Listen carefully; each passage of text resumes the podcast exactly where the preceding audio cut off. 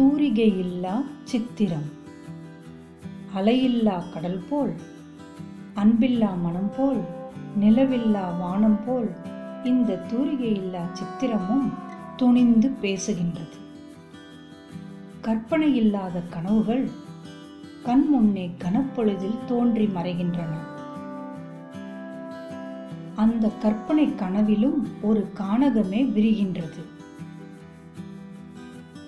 கானகத்தின் ஜீவன்களும் கண்ணீரையே உறிஞ்சுகின்றன. காரணம், தண்ணீருக்கு அங்கு பஞ்சம். மலை மீது நின்றும் வீழும் அருவியில் மூலிகைகள் பல கலந்துள்ளன.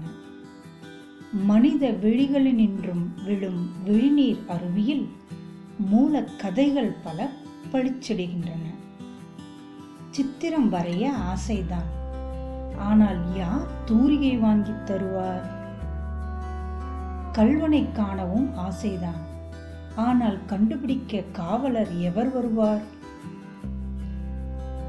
உண்மையையே பேச ஆசைதான், ஆனால் எனக்கு பதில் யார் உதவி வாங்குவது? பறந்து செல்ல எனக்கு ஆசைதான், ஆனால் ஈர்க்கும் பூமி எப்படி என்னை விடும்? அப்பாவியாய் இருக்க ஆசைதான், ஆனால் என் பாவங்களை யார் பெறுவார்? அனாதையாய் வாழ ஆசைதான், ஆனால் ஆசாபாசங்களை என்ன செய்வது? உறவுகளை தவிர்க்க ஆசைதான், ஆனால் உலகில் நான் எப்படி வாழ்வது? பட்டம் நிறைய வாங்க ஆசைதான், ஆனால் எனக்கு பதில் யார் படிப்பது? உண்ணாமல் தவம் செய்ய ஆசைதான், ஆனால் என் பசிப்பினியை என் செய்வது?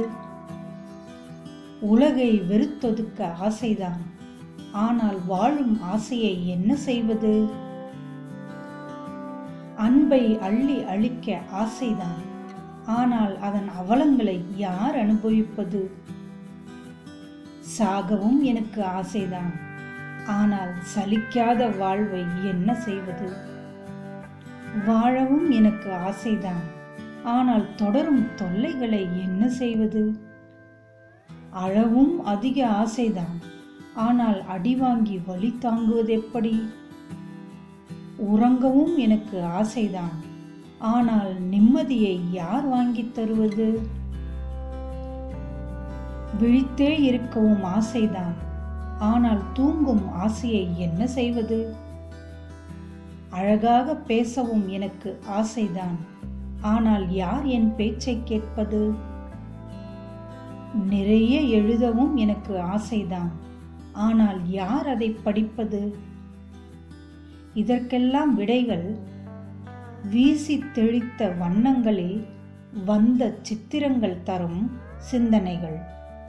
இவையே தூரிகையில்லா சித்திரங்கள் தரும் சிந்தனைகள்.